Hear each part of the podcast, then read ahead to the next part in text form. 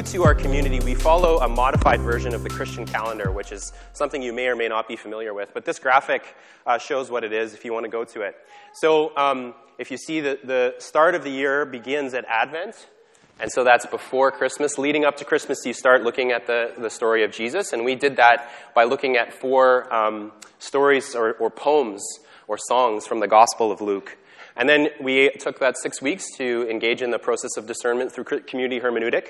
And then we look at the story of Jesus at the beginning of every year. So we'll look at the story of Jesus through the Gospel of Luke leading up to Easter. And then um, my favorite uh, part of this is that just the rest of the year is just ordinary time. They just call it, which is just like, as someone who's terrible at naming things, I was like, that's like, like what I would name it. They're like, what's that time? I don't know. It's ordinary. It's like, okay, yeah, let's put that in the calendar forever and ever. Um, so we started in the Gospel of Luke in, during Advent, and now we're going to pick it up. And we're picking it up, this, uh, the story in chapter 4, which is where Luke starts the public ministry of, of Jesus. And we're going to look at this passage. It's quite well known, but it's very important in the Gospel of Luke, or it's prominent in the Gospel of Luke, because uh, Matthew, Mark, and Luke are called the Synoptic Gospels, or the Seeing Eye Gospels. If you've read through the Gospels, you know they're very similar. John is quite different. Mark and Matthew put this story later in Jesus' ministry, but Luke moves it right to the beginning. And he's trying to say that this is a really, really important story. When Jesus announces what he's about in the Gospel of Luke, these themes will carry forward. And one of the theologians that I've been reading in preparation, his name's Fred Craddock, he says this about the passage we're going to look at today. He says, This event announces four things. Number one, who Jesus is, what his ministry consists of, what the church will be and do, and what the response will be to Jesus and the church. All of these key themes that we're going to see as we continue through our study in the Gospel of Luke. So let's look at the passage together. We're just going to walk through it this morning and see what it has to say to us. And, and kind of, I'm taking this as a preparatory time for us.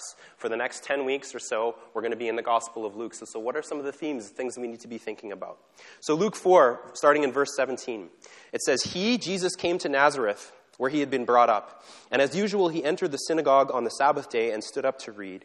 The scroll of the prophet Isaiah was given to him, and unrolling the scroll, he found the place where it was written. So he's reading from Isaiah The Spirit of the Lord is on me because he has anointed me. So this is a passage from Isaiah 61, and it speaks of this long awaited, anointed king who will come and liberate Israel and bring all of these promises that God has made to Israel to pass. And Jesus is aligning himself with this person.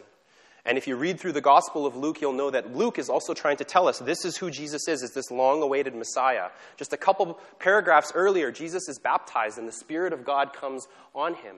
And so this is happening not only in word, but in practice as well. So Jesus, that's the first thing that we hear, is, is he is this long awaited king. And we looked at that theme a lot more when we were in the Gospel of Mark. So the Spirit of the Lord is on me, Jesus reads, because he has anointed me to, to do something. Now, to do what?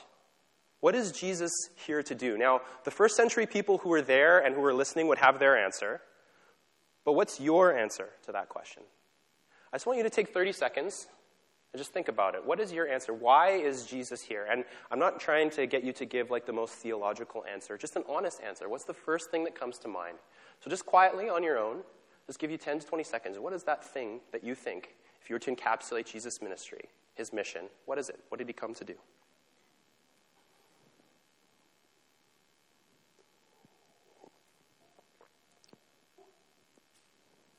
All right, whatever came to mind for you, and this is something great to hold on to and to talk about in your community groups, I want you to encourage you to just grab it, maybe write it down, whatever that thing is that you think Jesus came to do.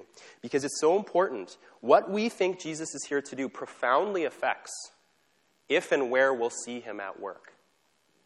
If and if we are, are willing to receive Jesus for who he is, or if we have to reject him. And it profoundly affects what we understand our role to be as his body, the church today. So, what did Jesus come to do? Well, here's what the passage says the Spirit of the Lord is on me because he has anointed me to preach good news to the poor. He has sent me to proclaim release to the captives and recovery of sight to the blind, to set free the oppressed and proclaim the year of the Lord's favor. Now, I don't know about you, but if I'm answering that question for myself, What did Jesus come to do? These are not the things that come to my mind, to be honest. They're not the first things that come to my mind. And I bet they're not for most of us. So let's take a closer look, because this is Jesus' announcement about what his mission is going to be in the world. Let's look at this passage. Now, it, this passage is, is what scholars call a chiasm. And uh, basically, it just means this. When we look at the passage, we kind of look at it like this. You can go to the next slide, Caleb. Okay, we just see a paragraph of text. But the way that we're supposed to look at it and understand it, and the way that the original readers would, is something like this. So the top and bottom, the ones with the A's at the front, those two match. And then the B's match, and then the C is in the middle, and that's where the emphasis is for the reader. So let's look at that. Uh, each, each section, let's take a look at each section to see what we, if we can encapsulate what Jesus is about here.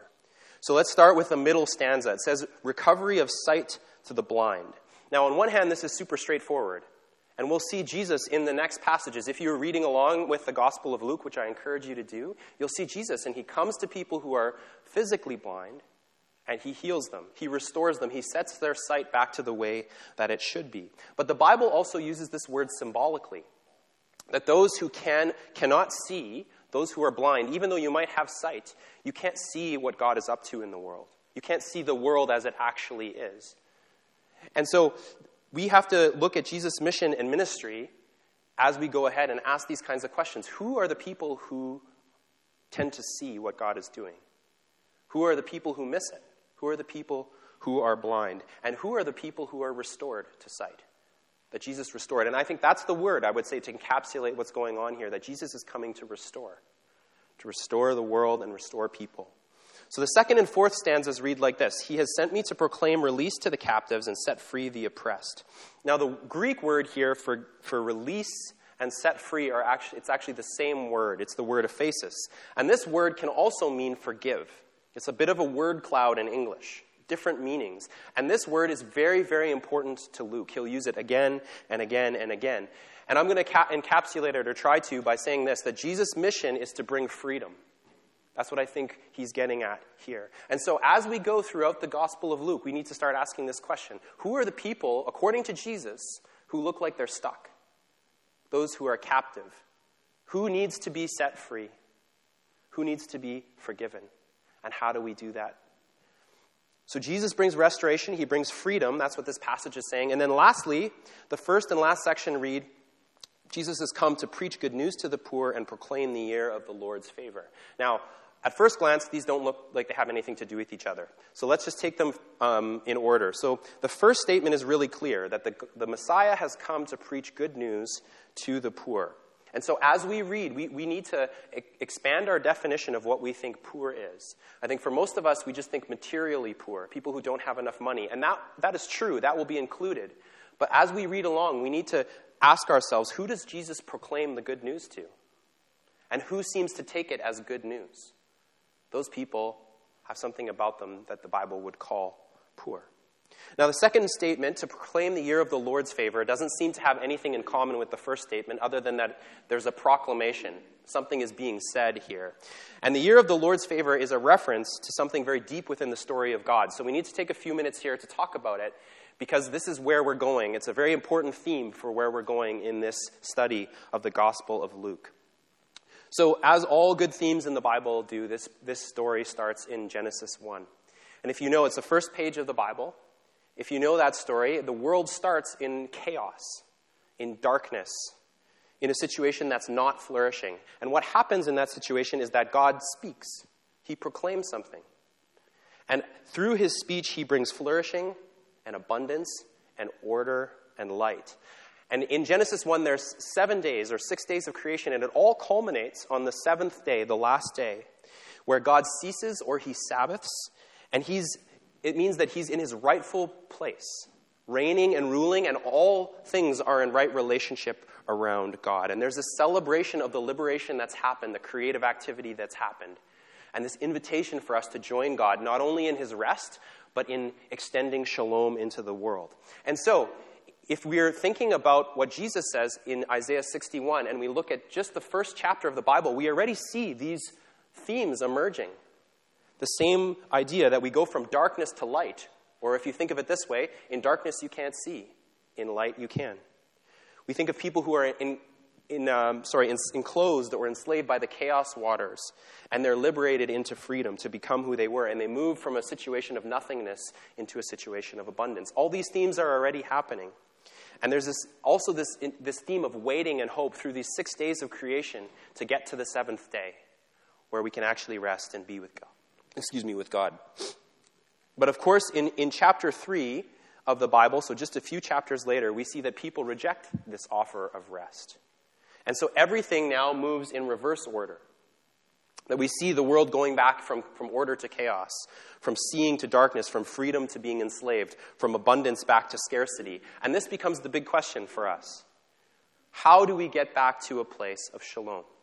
How do we get back to this place of rest? Can things be restored? Is there a way for us to re enter this story of abundance and not scarcity? And this sets up one of the fundamental tensions in the Bible this story. Now, there's various responses by God and his people to this problem, but at one point in the story, if we zoom ahead, God uses this guy named Moses, and he brings his people who are enslaved in Egypt out. And so we already see this theme that people are enslaved, and now they're free. But the people need new rhythms. They need to learn how to not live as if they're slaves, but to live as people who are uh, in, un, underneath God's reign and rule and living a life of rest. And so the book of Leviticus specifically sets up some of these rules. Now, I know all of you guys read Leviticus on like maybe a weekly or a monthly basis, so you're super familiar with everything that happens there. But one of the ideas, key ideas in Leviticus, is that it's trying to set up a situation of Sabbath for God's people. Here's how you can live into the rest of God. And so there's a couple different ways it does that. The first is probably what we're most familiar with, which is the seventh day rest, or what we might call Sabbath or Sunday. So you let the land rest, and you let yourself rest, and you let your neighbor rest. So for Israel, what they would have to do, you think of when they're walking through the wilderness, God gives them this manna bread that uh, they have in order to sustain them. And they're supposed to get, gather it for six days, but on the seventh day, they don't gather it. And the vision there is that you actually live into the reality of who you are. That I'm going to, and who God is. That God is my provider. And I'm going to trust that if I don't gather on the seventh day, that there will be enough for me. So there's the seventh day Sabbath, but there's also the seventh year Sabbath, which we probably don't know about. And it's kind of like a super Sabbath. So on that seventh year, you did everything that you do on the Sabbath day, but for a whole year, you rest. And once again, if, if any of you guys have ever not had a job, or you've taken some time off, you'll understand this for like, like a prolonged amount of time, for like a year. That your identity starts to question, like, who am I if I'm not doing this job, if I'm not doing this thing? Maybe some of you who are on parental leave understand what this is like. And a Sabbath year is to refocus our identity. I'm not someone who produces my, my, my deepest identity is not a farmer or this person in the economy. My deepest identity is a child of God, someone who is provided for by Him. And so it's the Sabbath year where you relive into that identity and you trust God for what He's doing. But then there was finally a seven times seven year. So it either happened on the 49th year or the 50th year. We're not sure. And this is like the super mega Sabbath. Okay? That's a technical term, by the way. Um, or you could call it Jubilee. That's the name for it in the Bible, the year of God's favor. And this is good news for everybody this year. And it was a massive celebration, regardless of who you were. But it's especially good news for people who are poor, those who need restoration, or those who are enslaved and oppressed. Because in the rest year, everybody is equal. Everyone is a gleaner. Nobody is sowing and reaping. So you all come to the fields together to gather what God has, has provided. And all the slaves, people that would find themselves enslaved or in indentured servanthood, we would be freed. And all the land would be returned. So everything is recovered or restored. So imagine for 49 years, maybe you, you know, you, you got really unlucky and your, your farm flooded. And so you had to go and sell your farm to someone else. You would get back on that 49th or 50th year. And maybe, you know, you, you uh, lost a bunch of, of your money or your cattle. Maybe, you know, you were unlucky, or maybe, you know, you were just unwise. Maybe every year your dad was like, you know what? We're putting it all on the Canucks this year. They're going to win it. And you're like, they'd never win it, Dad. It just never happens. And every year he keeps doing it. You may, you may know some people like this. Um, but um, the idea is you've lost everything. On that last year, you get it back. Your family gets it back. It's, the land is restored to how it was supposed to be. And it's this picture of ultimate rest That the things that divide us, the things that put us one up and one down with each other, are no longer the truest things about us, and we're reset to this vision of shalom. In, in God, we experience freedom, we experience restoration, and we experience abundance.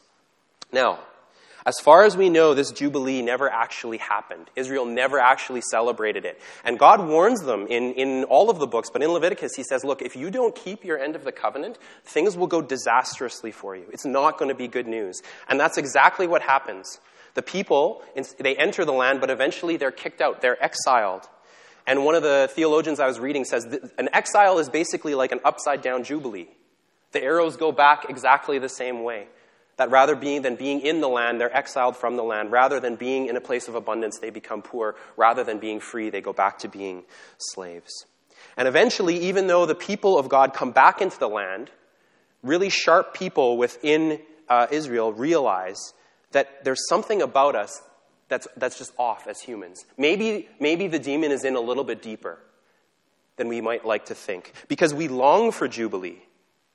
We're people who are made for Jubilee, and they even have the blueprint for Jubilee, but there's something within us as people that just can't get us there, that we never actually get around to celebrating it. And so, in the mouth of the prophets, which is Isaiah is one of them, this, this year of the Lord's favor becomes something even bigger than this 49th year celebration. It becomes a cosmic jubilee. This great hope that one day this Messiah will come and that he will start a jubilee that won't just last for a year, but it will last forever.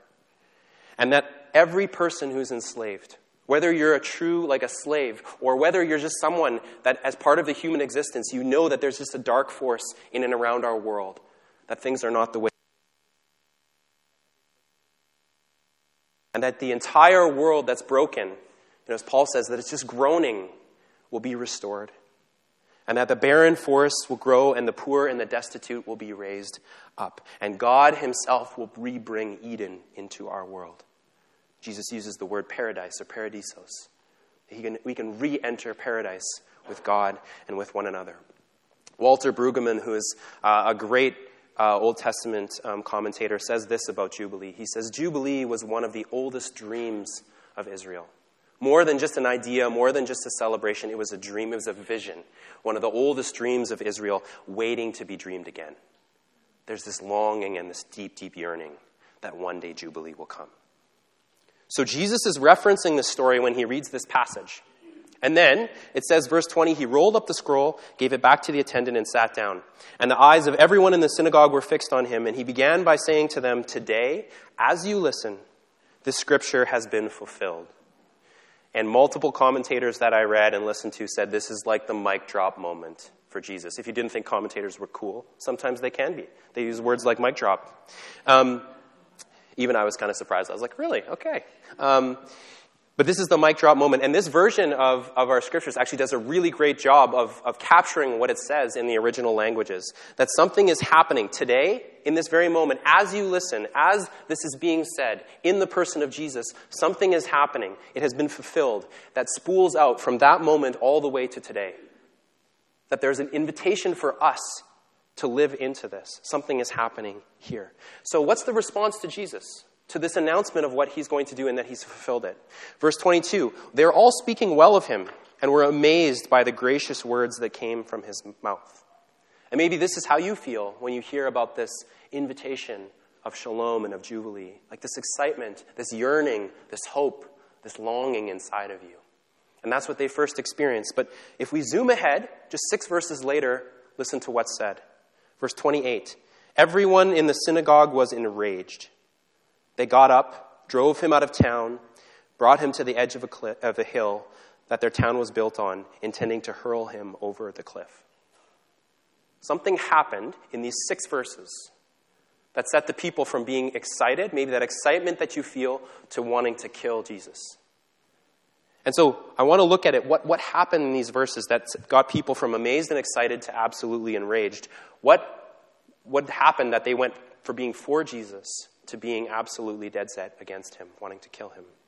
And I want to pull out two things I think that led to outrage in the original audience that I think also have some relevance for us today. So, the first is this. Let's look at, again at verse 22. They were all speaking well of him, and they were amazed by the gracious words that came from his mouth. But it, the sentence continues Yet they said, Isn't this Joseph's son? Isn't this Joseph's son? And I think the first reason that they reject Jesus and his Jubilee announcement is because of, I would call it a critical spirit. A critical spirit. They look at Jesus and they say, Yeah, like we want Jubilee, but you're bringing Jubilee? Like, aren't, you aren't you a carpenter? Didn't you and your dad build my garage? Like, you're going to bring the Jubilee?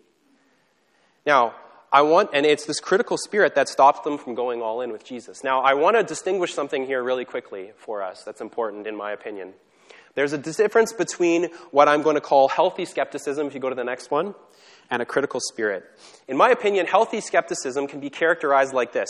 It says, like, you know, I'm not really sure if what you're saying is true, but I'm, I'm interested, and I'd love to hear more. It's a leaning in kind of posture. And so this posture is always wise and it's always welcomed by Jesus. If you continue to read about Jesus' ministry, you'll see that he continually uh, interacts with and invites people with healthy amounts of skepticism into his fold. And he says the same thing to every person come, come, follow me. Come and see what's going on. Of course, you're going to have questions.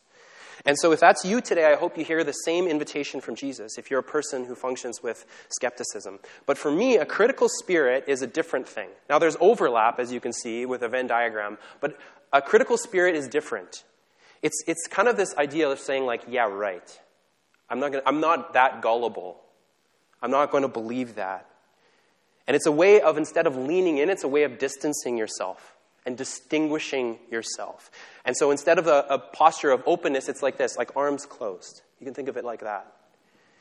Leaning away. And it says to Jesus, you know, prove it to me. Prove to me. Prove to me that you are who you say you are. Prove that you love me.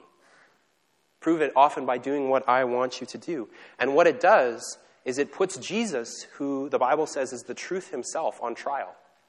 And it makes me the ultimate judge of what's true and what's not. And here's the really important thing for where we're going this morning. Instead of a critical spirit, rather than fanning the flames, as Paul says, of faith, of passion, of hope, of love towards Jesus and his family, what a critical spirit does is it cools everything down. It puts a distance between me and Jesus and me and God's family. Now, I'll be really honest here. I'm a person who struggles with a critical spirit. And so, this question, as I've prepared just for myself, has been one that I've been praying through for this past couple weeks. God, why do I have a critical spirit? And, and I don't want to. I don't want to have a critical spirit. And so, uh, here's one thing I've realized, and I'm just speaking for me. This is just like, I didn't have time to get to counseling this week, so this is just free. I'm just sharing with you guys. You're all registered, right? Um, let me just share two reasons that I've come up with in my own, for myself, why I struggle with a critical spirit, and maybe there's some parallels with you. The first reason is just because of my personality. So I'm uh, probably an Enneagram 5, wing 4, which, if you're not familiar with Enneagram language, just means that I'm a bit of a natural killjoy. I'm just not a lot of fun to have at parties. And uh, as I was thinking and praying through it this week, one story came up that I remembered. So I was a campus pastor uh, at UBC before I was here. And um, one time we, we got invited to this huge uh, um, youth event, like uh, student event. It was held at Rogers Place. There was like 10,000 kids there or whatever. And I remember that it was on a Monday night because uh, there was a Monday night football game I really wanted to watch, which instead I had to go to this thing. So we went to this thing. Like I said, there was like 10,000 students. We took a whole bunch of kids from UBC. And um, there was this, this, you know, hyped up band, you know, and uh, Louie uh, Giglio or Giglio, I don't know what his name is, the guy, this, he's like an A-plus speaker, right? He's there. He's hyping everybody up. And so it's just very live in there. And this student comes to me towards the end, and he says to me, like, just, just like passion on his face. And he says to me, like, isn't this so amazing? Like, just 10,000 people praising God in this place. And I said to him, and I remember this moment very clearly, yeah, let's see what happens on Tuesday. I know, right? Now, two things about that moment. The first, so that just gives you insight into how fun I am as a person. Um, I, I was right. And the student said to me, it was actually a changing moment for him because he said to me later on, he's like, you know, it, it really didn't make any change. We had a fun night, and that's it. And it changed how he thought about ministry that we're not just trying to get a whole bunch of people in a room, we want to see people following Jesus. So I was right. Just keep that in mind, okay? And Enneagram 5s often are. It's our cross to bear. I am so sorry. But here's the thing I remember I remember specifically in that moment when I said that to him, watching his face just like droop and just the light come out of his eyes. And I felt terrible. And the reason was because I, as a campus pastor and, and today, one of my things I pray for is that people would become passionate about Jesus, that they would love Jesus, and that they would be willing to give whatever for him. And in that moment, I stole it from him because of my critical spirit. I was right, but I stole it from him in my critical spirit. I just need to emphasize once again I was right. But I stole it. And that's, that's, that's, something I need to watch out for in my personality. But here's the deeper thing that I realized this week as I was praying for it. If a critical spirit for me is part of leaning away, and you may have different reasons, different ways that you lean away from God. Why do I lean away? And here's one of the things that I realized this week reading through this passage and praying it is because I actually don't need to be desperate with Jesus. My, I love the idea of Jubilee, but my life is not crying out for Jubilee, to be honest. I can afford to have a critical heart, a critical spirit. I have a privileged life, and therefore I have a privileged faith. And I don't really need Jubilee because I'm not really poor. Like, our family's not knocking it out of the park financially. But if this, if we find out tonight that Jesus isn't real, like, we'll wind this up and I'll go get another job and things will probably be just fine, to be honest with you. And I don't long for Jubilee because I'm relatively free. I don't feel like I'm enchained or enslaved in places in my life. And I don't hear this as good news because I'm not blind. In fact, I think I see quite well, especially as an Enneagram 5. I don't have any emotions clouding my mind, and so I can just see things super, super clearly. And so I can afford to have a critical spirit. Or as Dallas Willard famously called it, a middle class spirit. And so I don't have to be passionately all in with Jesus. I don't need to. Sure, there's a few things I could use some help with, you know, if he's interested. But I'm doing okay in general. And in fact, if I'm really honest with you and honest with myself, I know deep inside of my heart that if I go all in with Jesus, he's going to ask something of me. I'm going to lose something. And I don't want to. So it's easier to keep my distance. And for me, the way that I do that is with the critical spirit. I don't know what it looks like for you. We say maybe it's just general apathy. Or you say, yeah, Jesus, you can be the center of my life, but realistically, he's not. And, I, and my, my strong guess is maybe it's not a critical spirit, but that I'm not alone. And one of the reasons I know this is because last year, Christianity Today said the book of the year was this one Overcoming Apathy. If you can't read the subtitle, it says Gospel Hope for Those Who Struggle to Care. It was the book of the year for those of us who are middle class in spirit. And here's the terrible conundrum that I find myself in, and I, I don't know if you can relate. I really want to believe. I want to hope. I want to hope with everything inside of me. I don't want to be the guy who stands there and says to Jesus, Hey, aren't you just a carpenter, though? I want to be like some of the other people we'll see in the story, like the woman who just comes and washes Jesus' feet with her tears. I want that to be me. I want to hear the call of Jesus to come and follow, and I want, I want to not just walk, I want to go running. I don't want to be the person who says, you know, maybe next week is better because I have Pilates later. I just can't really make time for it right now.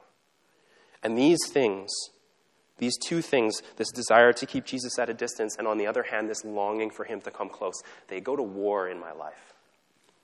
They war inside of me, that both of them are true at the same time. You know, what about you? What stops you from hearing this proclamation of Jesus good news? What stops you from taking it seriously? What causes you to keep Jesus at a distance? And could this be from Luke an invitation from Jesus for you, even if you feel that tension, just right now, just to name that tension and what it is, to follow Jesus, so that this proclamation of what he says actually becomes something that we rejoice and go running for. So that's the first reason is, is a, a critical spirit for me, or just something that keeps Jesus at a distance, uh, stops us from hearing this Jubilee celebration. Let's quickly look at the second reason we might miss Jesus' Jubilee invitation. The passage Jesus is reading from is from Isaiah 61. So it's the Spirit of God is on me, and then it ends by saying, to proclaim the year of the Lord's favor. So Jesus reads that passage, he stops right there, and he sits down, and it says, everybody is looking at him. And, and this, uh, the commentators that I read say there's lots of different reasons why people might have been looking at him, but one of them is because Jesus basically stops right in the middle of a quote. So it's like saying, For God so loved the world that he. Then I just stop and sit down. And you're like, yeah, there's kind of more to that. Didn't you go to seminary? Um, so the passage continues, and it says this The Spirit of God is on me to proclaim the year of the Lord's favor and the day of our God's vengeance. Jesus doesn't mention that part. And the rest of Isaiah 61 picks up on this theme. Listen to how it's translated in the Aramaic version, which is probably the version that's read by, by most people at that time. This is the rest of Isaiah 61. It says, You shall eat the possessions of the Gentiles, and in their glory you shall be indulged. You'll feast on their best, you'll take it. And instead of being ashamed and confounded, two for one the benefits I promise I will bring to you, and the Gentiles will be ashamed who are boasting in their lot. And Jesus does not quote any of this. He just stops. Mid sentence, sits down, and says, This is fulfilled in your hearing. And the people are enraged. Because their idea, they would be very familiar with Isaiah 61. In fact, many of the people would probably have the whole Hebrew scriptures memorized. They would know that there's more to the sentence. And so they, they are longing for a Messiah to come. They are hoping for a Jubilee. Yes, praise God, come, come, come, Messiah. But the, the payoff for them was that these nations who are oppressing them, the Romans, for example, who have their fingers on top of the Jewish people, that they would be embarrassed that the Messiah would come and he would destroy them, and that they would be raised to this place of privilege once again. They will be the victor, and someone will be the loser. And the assumption is made that when Jubilee comes, which they hope it will, it will be for me. It will be for us and not for them, for those people. And Jesus, by stopping mid sentence, makes it clear that he's not interested in that. That's not the way it's going to happen. And we're not going to take a time to look at the passage, but Jesus basically says, you know, it's like back in the day when there was all these uh, people who were widows inside of Israel, but Elijah went to a widow outside of Israel and helped her. And it's like back in the day when there was all these people who had leprosy within Israel, but Elisha, he went and he healed Naaman, who was a warlord from another country. And Jesus is saying, the Jubilee is coming but you are not the center of it. In fact, it's not just for you, it's for everyone. This is a cosmic jubilee. And so it's going to come to you, but it's not going to come in the way that you think, in a direct way. It's going to come in a roundabout way. And it may not align with the dreams that you have. And the response of the people is very evident no way. I am not interested in that kind of jubilee. My hopes are attached to a very different story. And you must make that come true or you're not our Messiah. And again, I think there's a word for us here. Let me paraphrase a quote that I love from Dietrich Bonhoeffer. He says this When we love our dream of Jesus and his mission more than we love the actual Jesus and his actual mission, we end up destroying Jesus, even though our intentions may be ever so honest, earnest, and sacrificial. Let me read it one more time. When we love our dream of Jesus, and his mission, what he came to do, more than we love the actual Jesus who stands before us in these passages, and his actual mission and what he came to do. We have no choice but to destroy Jesus, even though our intentions may be honest, earnest, and sacrificial. That is exactly what's happening in this passage. The actual Jesus stands in front of them, but he will not fit into the dreams that they have, and so they have no choice but to destroy him he's challenging something very deep within them. And the same danger lurks, I think, in our lives, in my life, in our life as a church.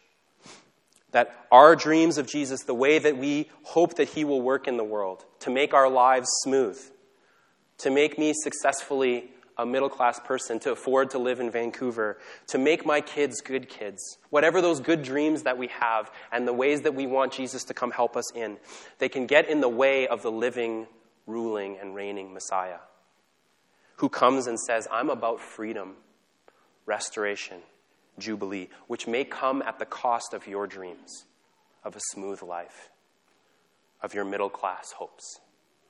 Let me just give you two ways that I think this can play out in our lives, just to try to make it very practical as we close. I'll just give you the first. Again, it's from my own life. Like I said, this is just I just looked at today as a massive counseling session. So thanks for being here. Um, so when I started pastoring, uh, I, I, I, prayed for, like I said, I've been in ministry for, for about 18 years. And I've prayed every, everywhere I've gone that, that God would show up, that there would be revival in, in me and in us. And so when I became the pastor of this church about three years ago, I prayed for that as well.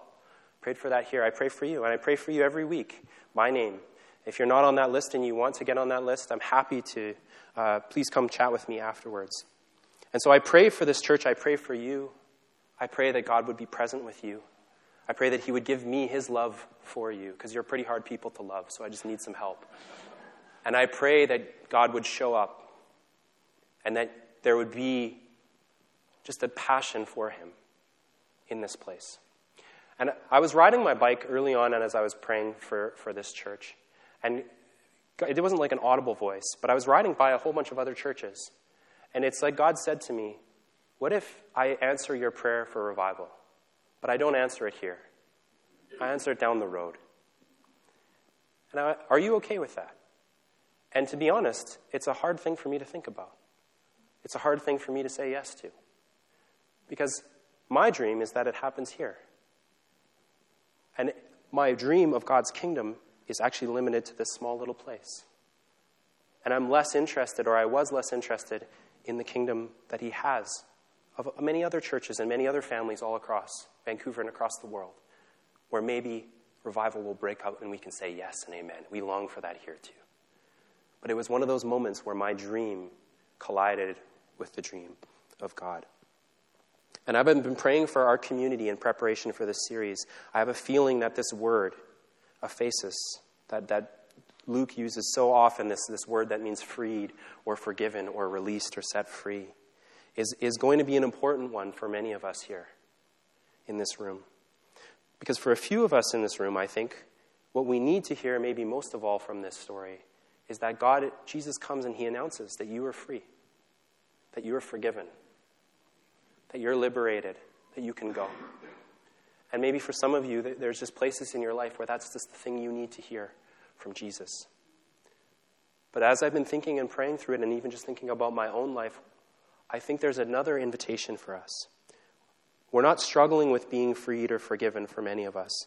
So the invitation actually for us is to free other people, to learn to forgive. These places where we have kept people enslaved in our hearts in our minds, the places where we're holding on to bitterness and we're not willing to let go. And Jesus comes to us, and, and I'm not saying you have to do it today, but I hope through the process of, of looking at this book that you can hear the invitation of Jesus to say, I offer Jubilee. I offer it to you. I offer you my forgiveness, but I'm asking you to forgive as well. To take this story and release yourself from that burden of carrying it and release the people that you're holding hostage. And I think there's an invitation for us. Are you ready to go where Jesus wants to go in this series? Are you ready to do what God wants to do in order for cosmic jubilee to take hold? Joel, you got a question?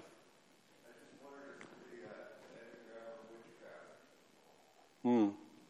It's a good question. Some people probably say so. It's actually the oldest personality test in the world. And so it's a very ancient thing, and it's got a lot of spiritual correlates. So it does kind of look like witchcraft, though, if you've ever seen the picture of the Enneagram, because it's got two triangles, and so it does look at it. But uh, it kind of looks like a pentagram star, but that's not what it is. It's just a way of understanding ourselves, understanding each other, and then also understanding God's, uh, how God's at work in our world. And, and I think one of the things that's really helped me to do is to see how I'm a special snowflake, and I really am the best. Um, no, I'm joking. It, it, helps me actually see how I'm not, and how, how sometimes I miss other people, both in my marriage and in life and work. And so, yeah, we can chat more about it uh, after if you have questions. Let's close by saying this. It says in this passage again When they heard this, everybody in the synagogue was enraged. They got up, drove Jesus out, and brought him to the edge of the hill that the town was built on, intending to hurl him over the cliff, but he passed right through the crowd and went on his way. This is Luke at the beginning of Jesus' ministry doing some foreshadowing, some ultimate foreshadowing to show us who Jesus is and what Jubilee will cost to bring. Because this time Jesus escapes on this story. But, spoiler alert, later on he won't. He'll be mocked, he'll be shamed, he'll be stripped naked, he'll become enslaved, he'll become poor, he'll become broken, and he'll be murdered, and everybody will leave him. Because what kind of good is that Messiah? What kind of good is that announcement of Jubilee to anybody? But Luke is trying to give us a clue in this passage. Because the, year of Jubilee, as most people there would know, it actually centered on another celebration, which is the Day of Atonement. And it's a day where the sins of the people would be forgiven, and the people would be released from the burdens that they carried. And those who are separated from God and from each other would actually be brought one, back into oneness together. And on the Day of Atonement, Isaiah 61 would be read, the same passage that Jesus is reading. And a sacrifice would be made to absorb the sin and the brokenness and the oppression in the world, to set people free, to open their eyes, and to bring restoration. And this passage is giving us an ultimate foreshadowing that this king has come. And he has, through his blood and his body, which we'll celebrate in just a moment, brought us into Sabbath. He offers that to us into oneness, into freedom, and into light. And it comes not by keeping him at a distance or limiting to him to our dreams and the way that we think he will act, but by following him. And this passage is setting up the process by following him into his death and coming out into life on the other side. Because that's where we find that Jubilee is more than just a good idea, more than just a passage we read, more than just a dream, but a reality a reality that we're invited to participate in as new creatures in the new creation. Let's pray. Father, we thank you so much for this passage. And um, I pray, it is challenging. It's been challenging to me this week as I've thought through it, prayed through it. And uh, I pray that you would help us to hear anew this invitation to who Jesus is, to what his mission is, to who we are to be as the church. And, I pray that uh, you would help us to receive him. So, in this time as we respond, would we confess the areas in our lives that we're holding on to our visions of who you are, which may be good, we may be nice, but they don't actually align.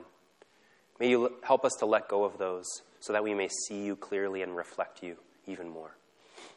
Pray for the places that we keep ourselves at a distance from you. For me, for a critical spirit. For those of us here, there's many different ways that we just try to keep you, we stiff arm you and keep you at arm's length. May we drop those arms now. As we hear your call, as we sing together, as we give, as we pray with one another, may we instead learn to embrace you, to lean in, to bring our questions, and so that we may become a people who not only hear this invitation for Jubilee, but become a people who offer it to others that your glory and your light and your goodness would be shining from this place. So we ask you to lead and to guide us, to correct us, to minister to us in this time, we pray. In Christ's name, amen.